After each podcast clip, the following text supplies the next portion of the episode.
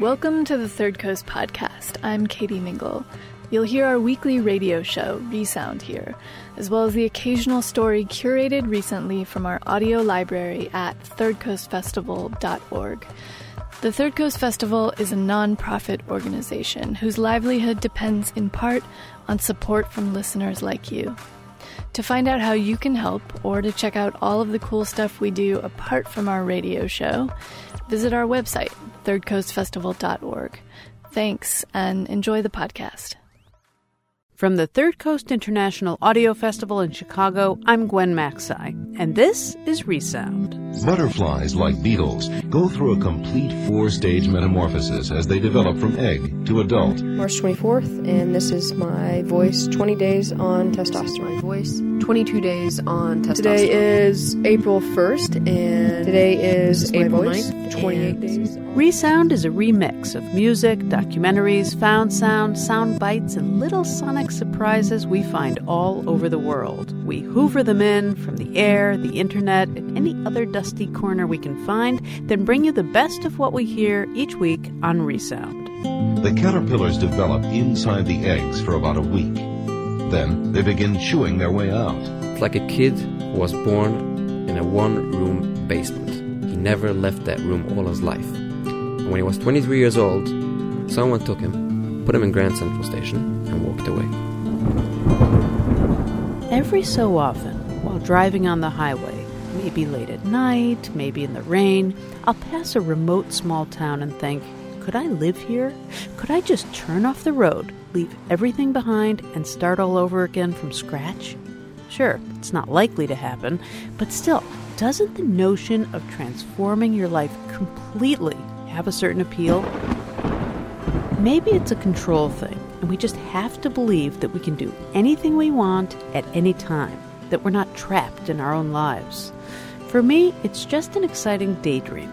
But for some people, complete transformations, metamorphoses, are more than that. They're desires, needs, or even necessities. Today on Resound, two people shed old skins and resurface in foreign territory. Stay tuned. Now it emerges, wearing a brand new skin. I've never been on a date before. This is my first real date. Luzer Twersky was raised as a Hasidic Jew in Brooklyn. At the age of 23, he decided to leave his wife, his family, and everything he'd ever known to move into secular society. His upbringing had been strict no school, no movies, no dates, no jobs.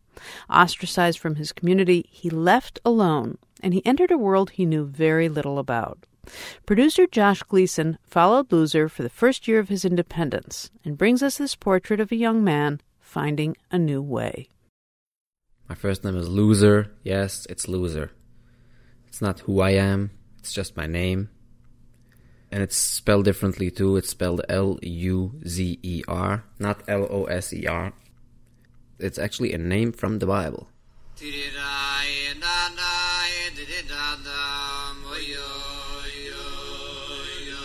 This is me singing at a wedding, at a Hasidic wedding. Uh, I used to be a singer at weddings.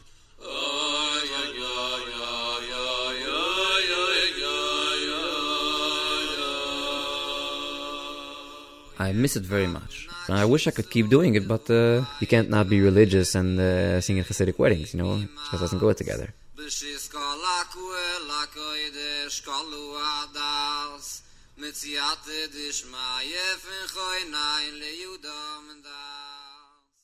I always questioned the religion and I always wanted to be able to, to watch movies.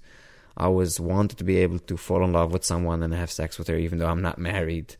I wanted to have it and be religious. I didn't know of any other life. That was the only life I knew. But uh, now I decided I don't want that life. I have no future in that life. Maybe there is something out there I want to do, which I can do if I'm an Orthodox Jew. In the Hasidic community, you can't really explore yourself. And that is something I'm not willing to give up on. This is where I live. This is like a student housing. I have my own bedroom, shower room, and a bathroom in the middle of every floor, which all the people who live on the floor share. I got here a little desk and my computer, my laptop. Now, this is the other bed in the room, which is usually made for a roommate, but since I got no roommate, this is the place I dump everything. This is all my dirty shirts right there.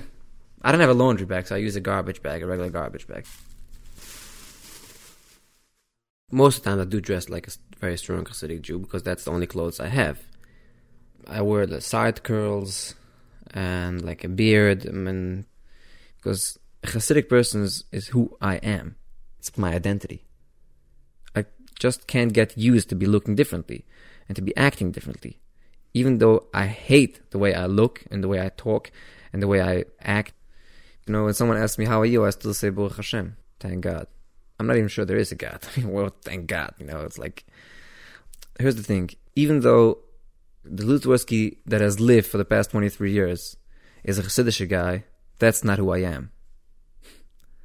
I don't feel that's me. So even though what I'm doing now is the real me, it's just not what I'm used to. In the night, I hear him talk the coldest story ever told. So along this road, he lost his soul to a woman so Okay, now let's start looking for work. Craigslist. Alright, so what I do is I search first like kosher. a job in the kosher industry. Oh, some new stuff here. Two months ago, I started looking for work, and someone asked me, Do you have a resume? This is exactly what I did, just what I did now. Quiet. I didn't know what to say. Number one, I didn't know what a resume was. and number two, I knew whatever it is, I don't have one. In the Chassidish world, there is no such thing as a resume. Everything is handed over to you. So for me t- to move to Manhattan and start looking for a job, and I gotta write in my resume which high school I went to. I never went to high school. What should I write? That I have a degree in narrow mindedness? I mean, I have a degree in Torah. It doesn't say in the Torah how to use Excel. All right, let's go to uh, gigs. I go here and I look for Jewish. There you go. Call for singers, actors, native Hebrew speakers. I'm seriously pursuing acting because I think I can act. I've, I've been acting for 23 years of my life. I was pretending to be someone I'm not. But I also have something that most people don't have when they started acting. I do have a look for which there's a pretty high demand out there. A new opera is seeking performance for an in progress presentation. There's pay in this? No pay. I feel overwhelmed by the choices I have in life now because I had very little choices before. It's like a kid who was born in a one room basement. He never left that room all his life. And when he was 23 years old, Someone took him, put him in Grand Central Station, and walked away. Everybody seems to have a destination. At least it seems like they know where they're going. And he has no idea.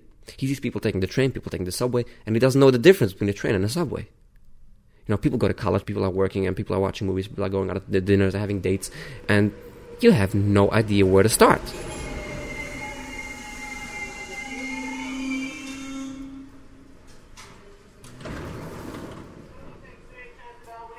Sometimes I feel when I'm in the subway that I want to stop every single person and have a conversation with them.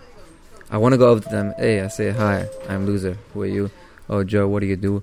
I work on Wall Street. What is it like? When? Where did you go to college? Where did you grow up? I want to know all walks of life because I might like one of them.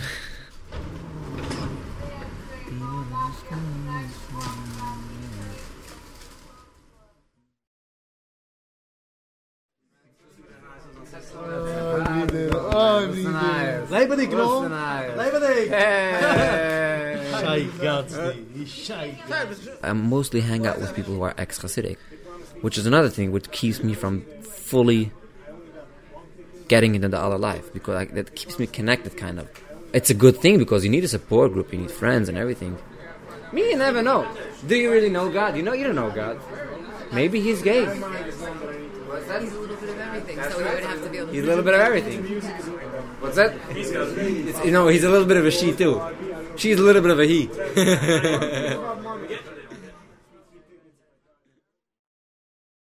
I spoke last time to my parents like the day after I got divorced.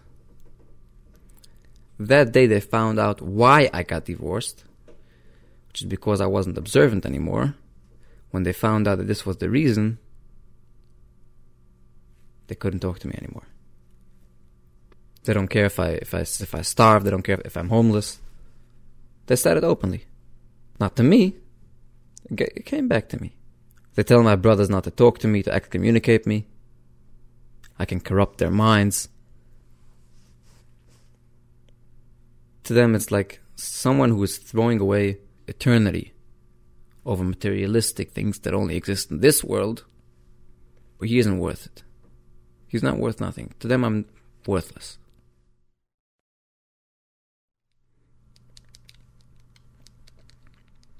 I put an eggs on Craigslist. I, put, I posted ex-Hasidic Jew looking for love. I'm not gonna say exactly what it says there. It's a little embarrassing. So uh, I got this response from this girl I'm texting now. We're texting like till two, three o'clock in the morning, and she asked me if I have any plans today. Anyway, we decided we're gonna meet at Starbucks for coffee. So I just got a text message. Right, let's see what she writes. I'm around looking for parking.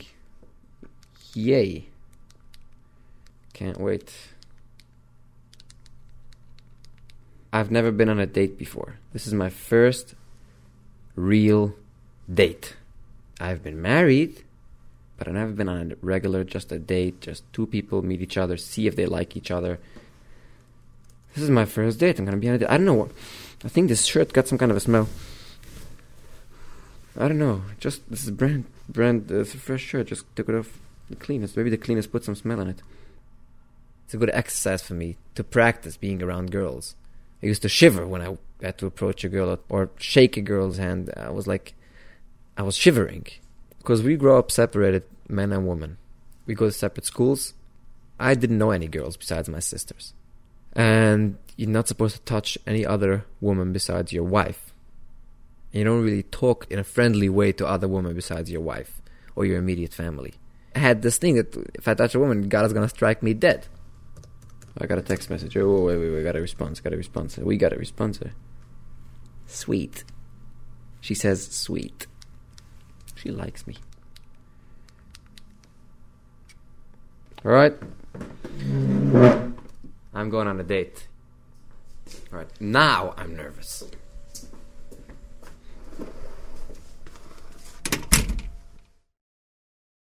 I have an uncle who uh, left about the same age as me, actually. You know, he was considered like the dropout of the family. We never talked about him, even. It was like, why would you want to talk about a guy like that? He lived in Israel, and then he well, he came to America, and he, came, he, he was staying by us. I, I have no explanation why they let him into my house and why they let him stay there. They probably were trying to make him come back, you know? And I kind of liked him. I thought he was a nice guy. I'm going to share something very awkward. It's going to show you how early I started questioning and how I didn't like. I was probably 10 years old or 11 years old. I was really young. I went into his room when he was gone. I remember looking at these deodorants and creams and like, you know, all these stuff I've never seen. And, and there were his jeans on the floor next to the closet. Jeans is like the clothing of the secular world. So, yeah, so I like closed the door behind me and I put on his jeans. put on his jeans in his room. Never forget it. And I looked I looked down on myself. I still sometimes look down on myself. You know, that I'm this cheap person. I have these kind of thoughts. I have these kind of feelings. I have these kind of I have a dirty mind. I think you can compare it in a way to uh, people discovering that they're gay and you know and having to deal with the guilt and with the shame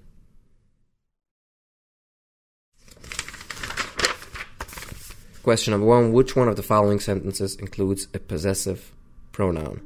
A. She stood up for people. Today I'm taking a test B, for high school. I get a booklet in the mail. And every booklet at the end it has an exam. Two, And you can submit the exam online. Another name for the predicate in a sentence is uh, I want to just expand my, my knowledge, you know, for the purpose of blending into the world. C. Object. D. Verb. This is a question which I'm not sure about the answer. I'm not sure whether it's a noun or a verb. So what do we do? Let's try this. A or D. I'm going to put two pieces of paper. One piece of paper is A. I write A. Other piece of paper I write D. And then I mix them up. I'm not looking. Uh, I mix them. And I pick out one, whichever comes out.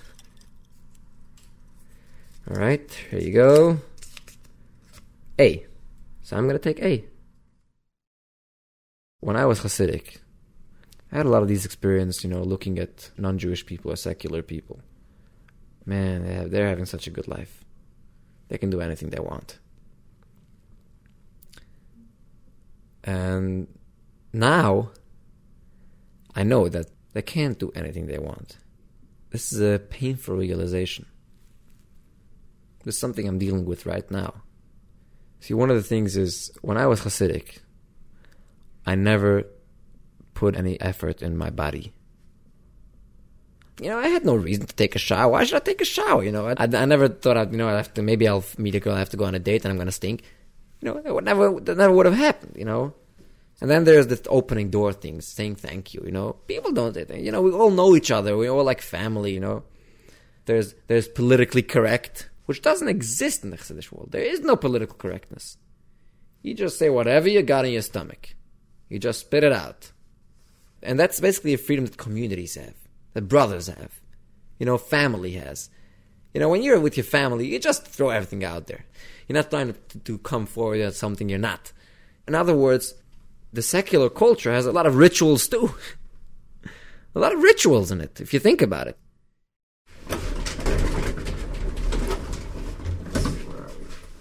Fourth floor, I don't remember. Yeah. I am uh, at Stephanie's place.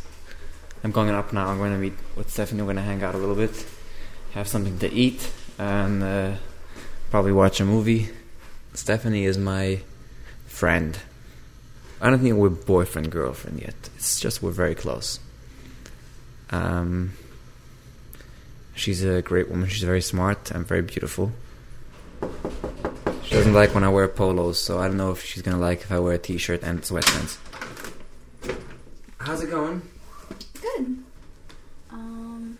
How do I look with sweatpants and a t-shirt? Sloppy. Sloppy? I mean, it's. But it's better than a polo, right? Yes. Right. Much better than a polo. Gotta get more t-shirts. We met through the internet and uh, you know we went out for we went out a couple of times you know and uh, it evolved you know it became stronger and stronger the bond. And this is the way it's now it's pretty strong. a little stronger than I wanted it to be. And watch how I do this. Maybe I won't. But you will. How do you know? Because you're gonna help me or you don't get to eat at me. Okay so Sounds you're like gonna you're gonna cut down the bottom. The the bottom is like the root part. We don't want to eat. All right. That. So and then she mentioned in her probably your first or second email that she was a radical feminist. Um, and I didn't even know exactly what a radical is. I thought radical and terrorist is the same thing. But she seemed like someone who hates men, who thinks men are rapists, men are bad people, and I couldn't. I, I didn't like that. I mean, I'm not like that. I, I'm not a rapist. I because I what think being treated being treated with man, man, men's yeah, privilege being treated makes, as a man. I I do think that that is what makes you like because what you're saying is basically that's the one thing that bothers me about Stephanie. She's way um, way over involved. It's a religion. I can't live with religion. You know, when people see him, they don't treat him the same as they treat me. I don't know, man, male Can and I female. Finish? Please yeah, let me right, finish okay. my thought. All right, I'm done with this. I'm done. That was what? I don't know. I don't understand what you're saying. So it's like it's Okay. the whole the whole th- the whole thing is foreign to me. I really.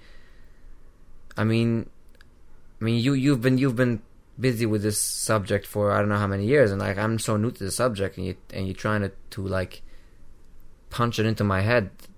Why are you getting so mad at I don't know. I'm getting. I'm. I'm just whatever. I'm worked up.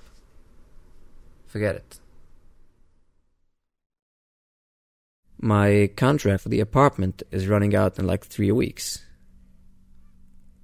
I mean, I'm gonna have I'm gonna I'm not gonna have where to live in a couple of weeks from now, and you know I'm running out of cash. seems like I have been pretty good for a few months, and you I'm hitting a dead end because I don't have where to live. I don't know what I'm gonna do. This past life is haunting me. This past, the past. You know, thinking God will punish you and how wrong you are. Maybe, maybe life is so difficult for you because you know you're you're not observant and you're not doing God's will. I mean, I got a family in there. Something that fucks me up a lot. Thinking about my family. It keeps awakening these feelings. You know, sometimes nostalgic feelings. You know, there's family life and there's the get-togethers and there's the, you know the warmth. The only problem is all this warmth and this family values, all these things are just based on bullshit. You know, I wish it wasn't, but it is. You know, and I wish I could just let that all go, forget about it, but I, it just doesn't work that way. See, this all these kind of stuff, they, they, go, they, they go into the box, just in the junk box like you know like soap my uh, lens solution just packing my stuff and uh, I'm moving out and I'm uh, I don't know where I'm going yet. I'm gonna crash at some friends places for a while. That's about it. That's what I'm gonna do. Okay this goes in here. I made one box for books and one box for clothes and I'm ready to go. You know, the Hasidic people don't live with roommates, and there is no single life. There is no such thing as living single. You're either living with your parents or you're married. You don't live single. There's no such thing. It's uh, you're never on your own. I am really all by myself. I mean, who really cares for me? Where's the person who will say, you know, you're always welcome at my house to sleep, to eat. You know, I'm always going to be here for you. I think this is my biggest challenge. I mean, the, the, the, the belief challenge and looks and adjusting to the secular world, these are nothing against this challenge of me becoming independent.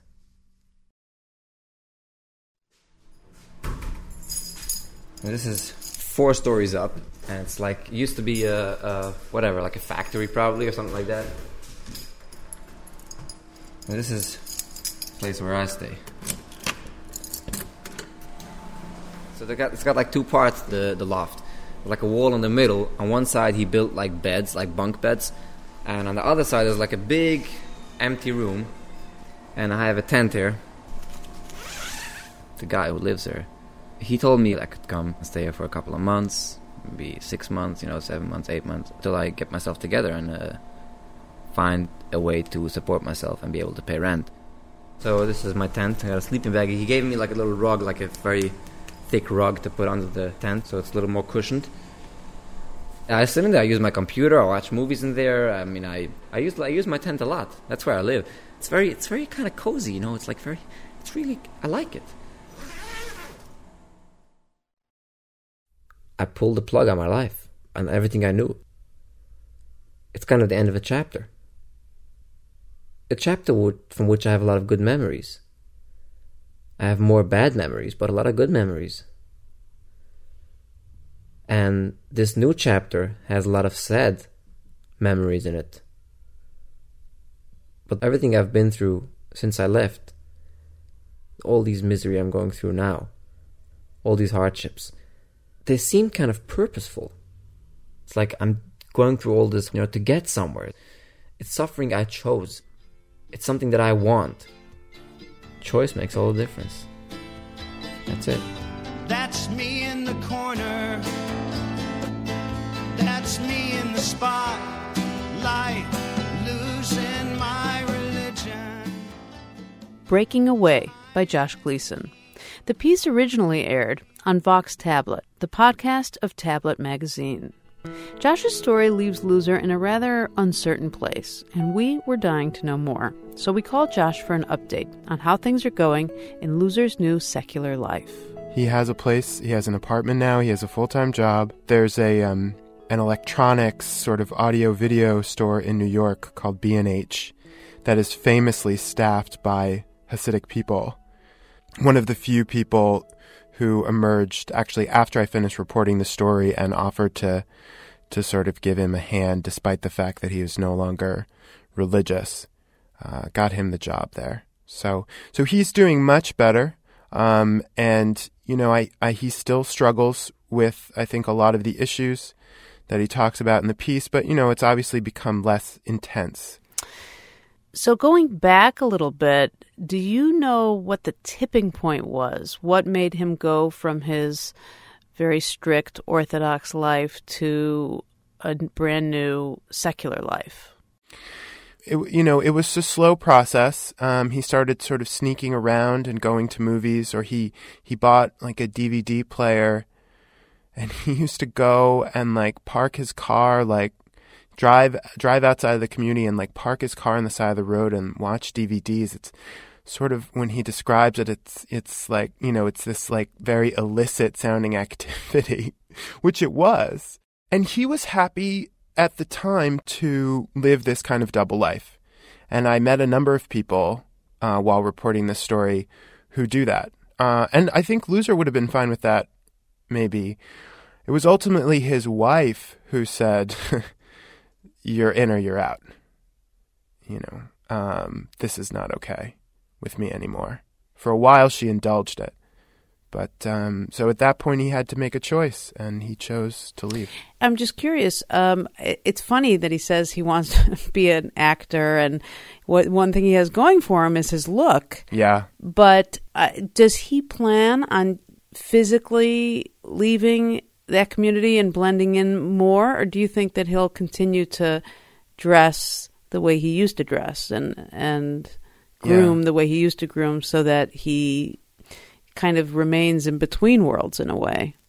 He has no plans to change. He is a, he is a very interesting sight these days, I have to say, because he wears like blue jeans and t-shirts and hoodies, and but he still has a beard and payas. It's interesting. I was telling somebody about this the other day. These these guys are sort of Luzer certainly falls within this. They on the one hand they really they desperately want to blend in. They want to be you know, just regular American guys. They really want to blend in.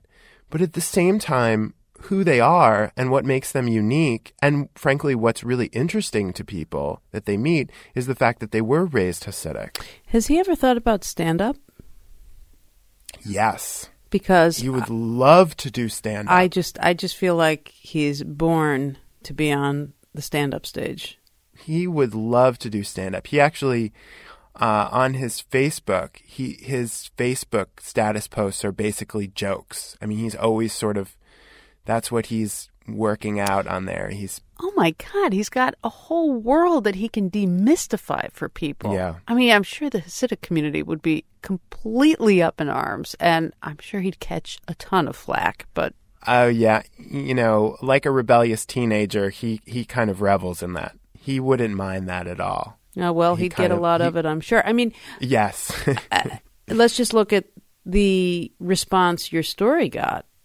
I yeah. mean, it was you, you, he, you, he got feedback uh, that was both super supportive and super complimentary, and you got some really vitriolic um, yeah. responses that said things like, I don't believe a word he's saying. Yeah. I know for a fact that his family supports him. And what a shame he is, as, like a scourge. Um, so what did you, what did you and he make of all that? Um, it, it was not surprising. Uh, people in the ultra orthodox community obviously got wind of it. You know, they find this so deeply offensive. He once said to me, he was sort of like, imagine if you, you know, literally murdered your siblings or something and murdered your, you know, people in your family. Like that's how they, they, you know, I, I'm sure that's an exaggeration to extent, but, but it's so heinous what he has done, um, to people that, oh, yes, they think he's horrible. I mean, they, they, they think the worst of him. They just think he, it, if you do that, it means you're a terrible person to a lot of people in that community. But he said an interesting thing. I actually don't think he said this in the comment that he posted on the tablet site, but he wrote this on his blog. He said, um, some of these comments make me remember why I left. And, and they make me feel good about my choice. Josh Gleason, producer of Breaking Away. Josh had a lot more to say about Luzer and working with him on this story. To hear the full length interview and to find a link to Luzer's blog, visit thirdcoastfestival.org. Ryan Reynolds here from Mint Mobile. With the price of just about everything going up during inflation, we thought we'd bring our prices down. So to help us, we brought in a reverse auctioneer, which is apparently a thing. Mint Mobile unlimited premium wireless. Ready to get 30, 30, bit to get 30, bit to get 20, 20, 20, bit to get 20, 20, bit to get 15, 15, 15, 15 just 15 bucks a month. So, Give it a try at mintmobile.com/switch. slash $45 up front for 3 months plus taxes and fees. Promo rate for new customers for limited time. Unlimited more than 40 gigabytes per month slows. Full terms at mintmobile.com.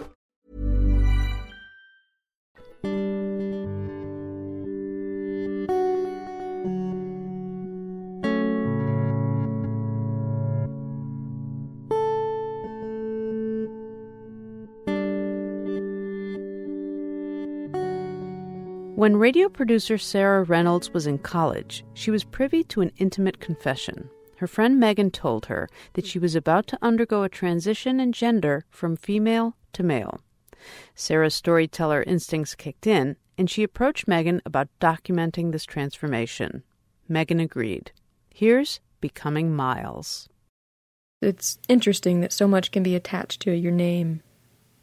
I've kind of already divorced myself a little bit from Megan it feels separate from who I am now. And I, I really haven't latched on to Miles yet. Some days I feel more Miles than Megan. It's a, it it just it's kind of weird. It's it has I have no problem saying Megan Taylor. Megan Taylor. No, I need to say Miles Taylor, but I need to say it in a in a in an ownership sort of way. Hello. It's um 9:10 on uh, February 2nd. I am still at work. The only people who are here like are the people who are are cleaning. So I'm not actually working, but I am working on the letter to my parents.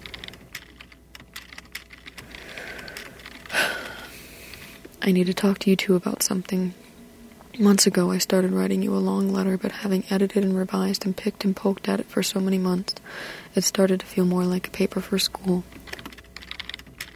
I have a gender identity disorder. I've had it my entire life without really being able to put a name to it, and it has become severe debilitating the past couple of years. My body may appear and function as female, but in my head I have never felt a connection to my body sex of my body is female, but the gender I feel in my head is male. To break that down another level. In the beginning, I definitely felt more Megan than Miles. Then there was a, uh, an awkward period in the middle, which I'm still kind of wading through right now, which is where you kind of lose your identity and you you don't know who you are. I'm now gonna get the hell out of here. I'm just going to shut down shop. I think I'm done for the day. Intro Take 1. My name is Megan Taylor. I am 28 years old. I am a financial analyst slash accountant. Um, I've loved math my entire life, and I think it's because it makes sense. And it's universally understood there's there's an answer. There's always an answer. And you know, it's not subjective. It is a very clear answer. If I only had 30 seconds to describe what transition means, this part right here doesn't count because I can't even think about trying to describe it in 30 seconds. Because it's different for everyone, and that's what I'm going to say. So, transition to me means finding a place.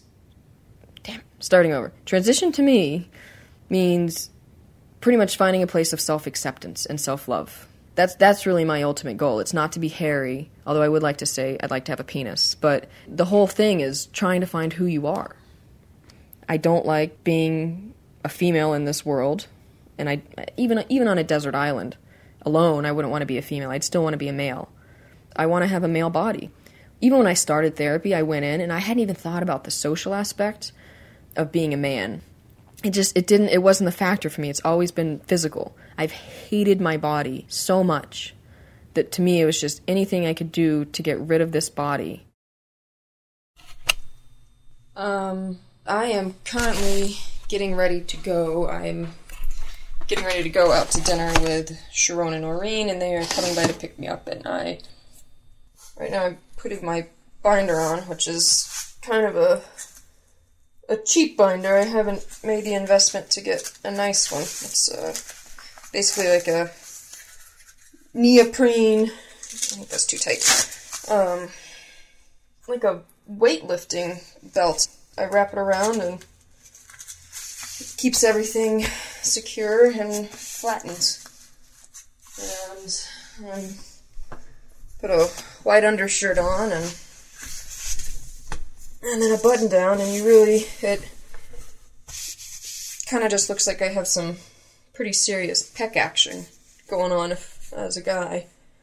Restaurants are always interesting because I think I always get read as, as male, and then once I get read as male, then I I like it, but then I also don't want to open my voice because or open my mouth and speak.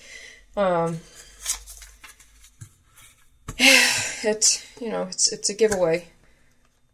I'm trying to learn how to lower my voice without straining it, but I, I just don't think that that's really possible. I think I'm ready to go. I definitely think I'm coming out um, a second time. I do. I do. I mean, I even I even had that in my letter to my parents that I've come out to you before as a lesbian, and I'm right now. coming out to you again right now as transgender. transgender. The term, much less the concept of being transgender, was unavailable to me growing up. Not by any fault of your own, it's simply the world in which we lived. I understand that this decision affects everyone in my life, and knowing me as well as you do, I would hope that you would understand that I would never put anyone through this if it weren't absolutely necessary. I've always known I was different, but I know now that it was only covering up what I feel I've known all along what I've known since I was six years old when I began putting a sock into my pants when I was alone, or when I used to pretend to shave my face with toothpaste and a toothbrush. What I'm trying to explain here is that there has always been a disconnection with my gender and my physical body, and I have tried endlessly to figure out what was wrong, why I simply didn't feel right in my skin. For the first time in my life, though, I am starting to feel a connection to who I am. I am I'm to say five nine. I'm between five eight and five nine, but I like to say five nine. And my hair is short. The sides are like an inch long. My cheeks. I'm also like really paranoid about this. Not hollowed out, but they. I know that I'm going to gain weight there from testosterone. It's just going to kind of redistribute, and my face will fill out. My eyebrows are the bane of my existence. They, they don't grow, uh, and I think that that'll make that'll minimize my cheekbones. I mean, I used to pluck my eyebrows and so make my jaw a little stronger, but I still think that that's probably the most feminine part of my face, or at least it, I feel like that my my eyes are. I mean, I think that my jaw's already pretty strong, but and my cheekbones. I don't know kind of what gives away my, my feminine quality. So when I'm looking straight on, I also have a very expressive face, or I can scowl a little. It's just, it's, I don't know. I try to get, if I could ever get the the corners of my eyes to go down. I'm actually like hoping that my eyes will sag a little, which I mean, who hopes for that?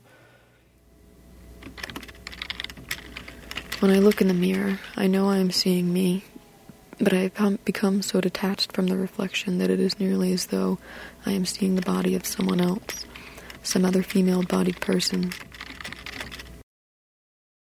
Okay, um, I I'm probably about two days shy of starting my period, so I. I don't know. I don't know what it is, but when leading up to it, it it almost seems like my face feminizes, or actually characteristics on my face have softened. Um, but I just know that pretty much without fail, every month at this time, I can look in the mirror and, I mean, there's a, a sense of gloom, really, I'll be honest, that that goes over me because I feel I feel feminine and I I don't know. I mean, it, it obviously could have something to do with my hormone levels and you know my body insisting that it is a female uh, body. I think it says something about my character that I haven't given up. You know, I wasn't I wasn't really growing a lot for a lot of lot of years. I was merely existing. And I, I mean, I can't change the past now, so my hope is that I'm going to turn into one of those people that crams a lot of life into every day. Hello.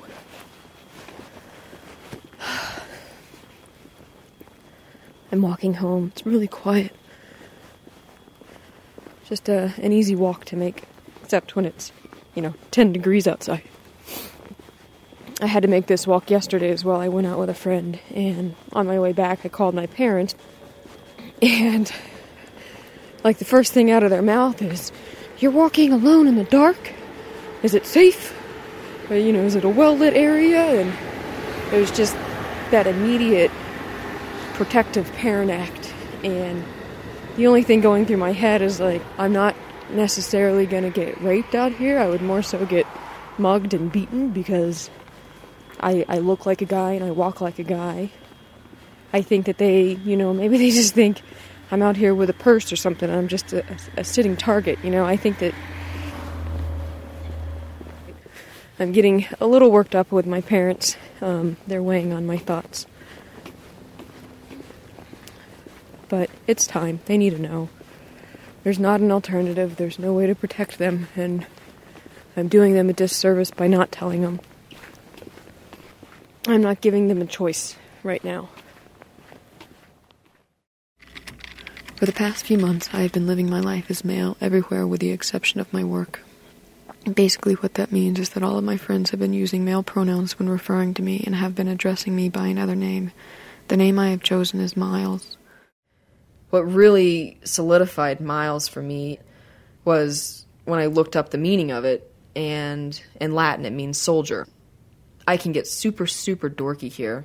If you do the alphanumeric calculation of your name, Megan and Miles is the same. And I even remember going to the bathroom and looking in the mirror, and I had on a blue shirt that day, and I think I look very nice in blue, personally. Cute and boyish. It's my favorite color. And I remember looking in the mirror and being like, and I said it, I even said it out loud, I was like, Miles, Miles could work. I think that that works for me. And so Chris and I went out to eat that night, and I was like, all right, I think I have a name. And then I told him, and his response was, oh, I like that. That works. Sharon and Noreen and Chris, they've basically been my my family through this. So what day is today, Chris? What's going on? Today is the day when Miles goes out to his parents as trans man. But it is happening today. It needs to. It needs to happen. I mean, if it, I'm gonna have this exact same feeling if I bump it back a week. Yeah, you are. So, I think this is the weekend is uh, this weekend is as good as any.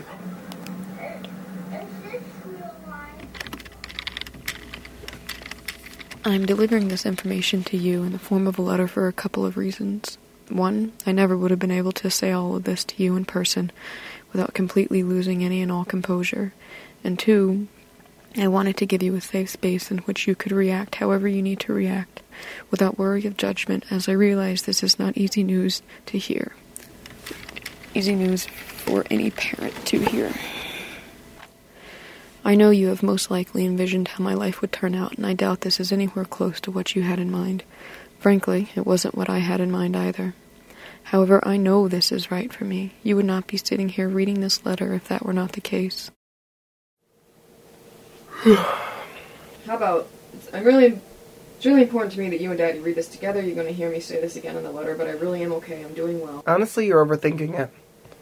I know she's gonna fly through this. She's gonna fly through it because this is not the meat of the issue. She's gonna see how long the letter is, and she's gonna be like, "Okay, this is really far less important." Yeah, I know. The thing that this should be doing, if anything, is stalling. Not not stalling. I'm saying not inciting panic. Yeah. So that's shut up. Decent page breaks. It's beautifully paragraphed. I wanted because I'm used to um whenever you just send it. I can't take it anymore. oh. Here goes. I love you. Yeah. Do you need a hug? Oh. I'm glad to have it done. Mm-hmm. She'll do what she needs to do, and I think that she's she's a mother. She she's gonna eat the burnt piece of toast. She's gonna look out for me. But that's what makes her feel good at the same time, Miles. Like you can't deny that. Like you know, you feel so guilty for that, but at the same time, it's like you know, she wants to look out for you. It's you know part of what she lives for. We just sit and wait? We can go somewhere. No, I think we can wait. I think she's gonna call me back. I just checked um, my email because I haven't heard from my mother. The email started with M. M. M. It said M oh. dash, and she never does that. She always says "darling daughter" or Megan. Right. That's good, right? That's gotta be. It good. is good. That's why I don't okay. want to read the rest. You need to, because I'm gonna drive myself nuts. Can you read it aloud? I have to read it aloud. Right. It says, "No matter what you do, it will not affect your relationship with us." Those are Daddy's exact words. He is, however, still digesting. I'm not as surprised as she might think, but I dread the further anguish you will endure. Health risks are a big concern. There are lots, um, in capitals, lots of questions. Bottom line, we will always love you. Do hope you already knew that. Love you infinity. M, which is my that's my mom's sign off. I just got out of work and I'm walking down so I can catch the bus to get to my group meeting tonight. I have my uh, a trans guy support group. It, it meets once a month. Um, we meet in a private room, and depending on the month, you know, it varies how many guys are there. I want to go this time because I want to talk to them about the kind of testosterone that I want to get because I have my, my physical tomorrow, and I don't know, I just want to get some suggestions. I don't think that I'm going to change my mind. The worst that would happen after four months is my voice would lower, and I'd be a very husky lesbian with no boobs. I'm about three months away from surgery. Hello, good morning. I'm about to do my shot. Right now, I'm getting the testosterone out. I'm gonna do it in my left thigh today my needle. Alright. Oh, pushing back, so now I gotta shove the air in. I will need to have testosterone for the rest of my life. I wonder if my voice has changed a little, but I really don't know. It's March 24th, and this is my voice 20 days on testosterone. This is my voice 22 days on testosterone. Today is April 1st, and today is, is April voice, 9th, 28 days on voice. testosterone. So five weeks, so that's today 35, is so 37. April 22nd, and this is my voice. Today 49 days April 23rd, 50 days on testosterone. 47, today is the 23rd. Today is May 5th. This is my voice. 62 days on testosterone. Today is May 11th, and this is my voice. 68 uh, days today is May 18th, and this is my voice. 75 days on testosterone. I have surgery in four days. So there's nothing that I can really do at this point to prepare anymore for surgery. Um, right now, it's really just a matter of decreasing the stress. And if lifting weights makes me feel like I've done a little more, which it does, then you know that's what I'm going to do.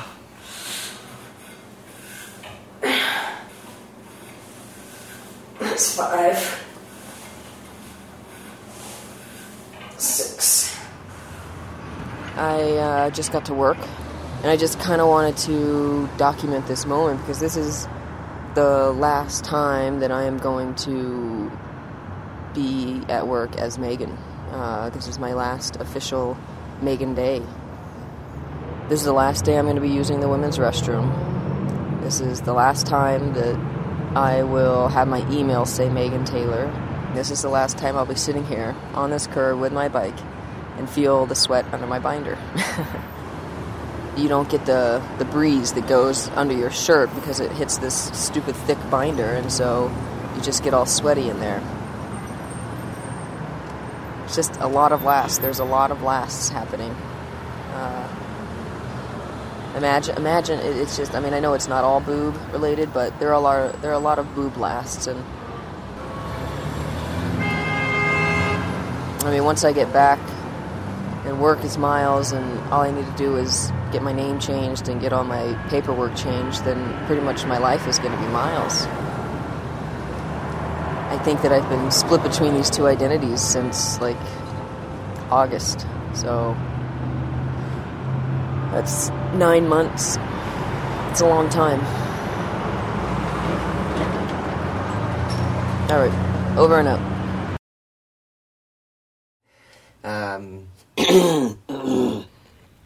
My list before surgery. So it was 109 lines before we get to the grocery store shopping list. Alrighty. Uh, we have vitamins, scar treatment, acidophilus, uh, button down pajama top, uh, button down shirts, uh, wet ones or baby wipes, bendable straws, large safety. The last day with my boobs. I don't look at them anymore. I just know that I hate them. Clothes. I have button down shirt, five of those. Two khakis, two board shorts, loose pajama top, loose pajama bottoms, my blue ones. I've had intermittent moments of doubt. Uh, but it's not it's not doubt and that I think that I'm doing something wrong. I think that it's just because it's such a big thing that it, I, it would almost be weird to not have doubt on some level. Vitamins, AM, PM, bromelain, Arnica, medications. Uh, it's my normal lineup of antidepressants and uh, anti-anxieties. I don't know. I think I think that I just don't pay a lot of attention to them these days because I have my routine. I get up in the morning, I put my binder on. Every single day that I do that, though, I, I think I can't wait for the day until I don't have to do this. Camera, audio recorder, and mic testosterone, needles, alcohol, cotton balls, DVDs, books, and then a list of.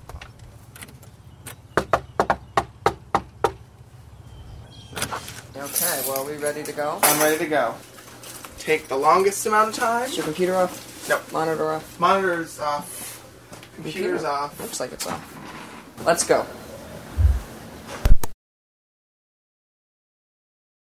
Apparently, you woke up and you said, "No visitors." Yeah. And then I don't- went back to sleep. I don't remember any of that. so yeah, I went into surgery at around nine, out by eleven, and the doctor came out and talked to Sharon and Chris, and he said that everything went great, basically. Pain wise, I still feel quite a bit of pain. What Um, kind of pain does it feel like? A tightness? It feels, yeah, it feels like a, a tightness um, under the undersides where the scars, where obviously where the incision is. My scars, basically, they follow right along my pectoral line. Thinking of a woman's breast, if you lifted the breast up, the crease where the breast hits the rest of your body, that's more or less where the scar line is. As you develop your pectoral muscles, it just kind of looks more like a, crease than a scar. Surgery so far has definitely been the, the largest expense. Um, My surgery was $5,700. Every dollar I spend, I think, is it worth it? Do I really need this? Or should I put that into my surgery fund? I still have probably another $30,000 in surgeries. You know, I tried my hardest to be a girl because it was too hard to to not fit in. You know, I had long hair and I it just it oh, it's so weird. Yeah, I, I just it was like who can look at me and say that this looks right in any way? I can I can show up and be me and I don't have to show up and be someone else. I mean, God, last year sucked.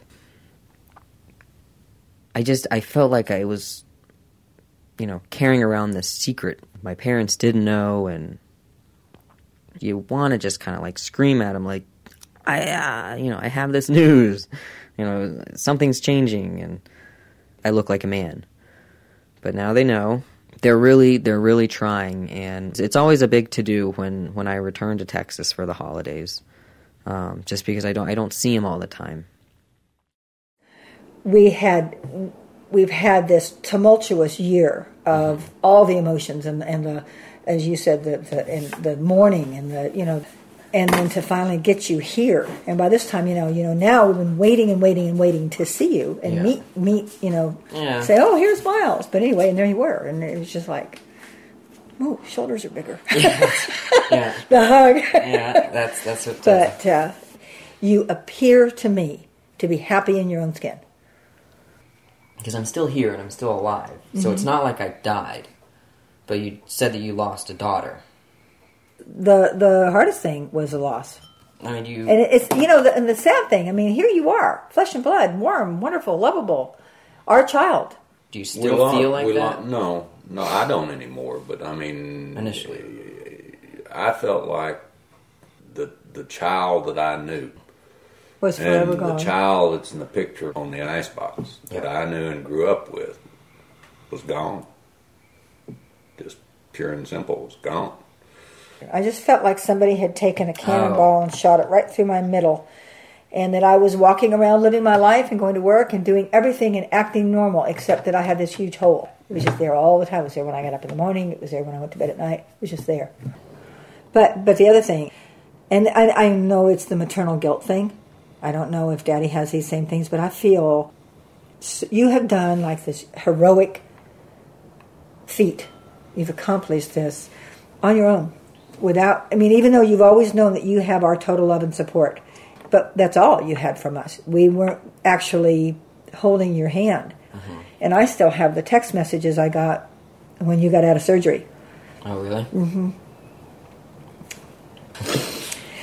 anyway, um, well, I, I mean, I we love you. Yeah. Uh, always have, always will. It's really nice to spend time with you. Very nice to be here. Mm-hmm. You know how, like, when a movie comes to the conclusion and it, and it, and it culminates with a someone like standing outside, and you know, and it's just kind of like that that sigh, that you know, that breath of just. I ran around with a without a shirt on for the first time um, outside. We had the reprieve from the cold weather, and it got a little warmer, and it was drizzly. And I went to the park, shed my layers, and you know, cool breeze on my chest, and it was just it was absolutely amazing. All right, uh, my name is Miles, and I am 29 years old. So, this is me signing off, and this is my voice 260 days on testosterone.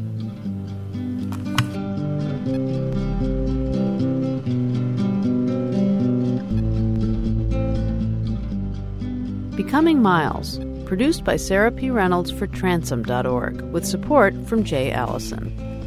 Besides featuring great radio, Transom teaches people how to make their own stories. Find a link to their website on ours, thirdcoastfestival.org.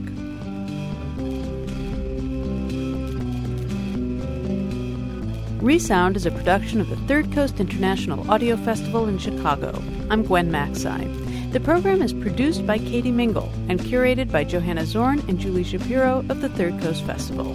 You can hear today's program at thirdcoastfestival.org, where you can also hear hundreds of outstanding documentaries from around the world and subscribe to our podcast. The Third Coast Festival is a nonprofit arts organization made possible with lead funding from the Richard H. Driehaus Foundation and the John D. and Catherine T. MacArthur Foundation. Additional support is provided by the Boeing Company Charitable Trust, the Agudino Foundation, Chicago's Navy Pier, and American Airlines. This program is partially supported by a grant from the Illinois Arts Council, a state agency. Special thanks to our many individual contributors from Chicago and around the world. The Third Coast Festival was founded in 2000 by WBEZ Chicago. If you want to contact us, we would love to hear from you. Email us at resound at thirdcoastfestival.org. Resound returns next week with more radio that you can't hear anywhere else unless you live everywhere else.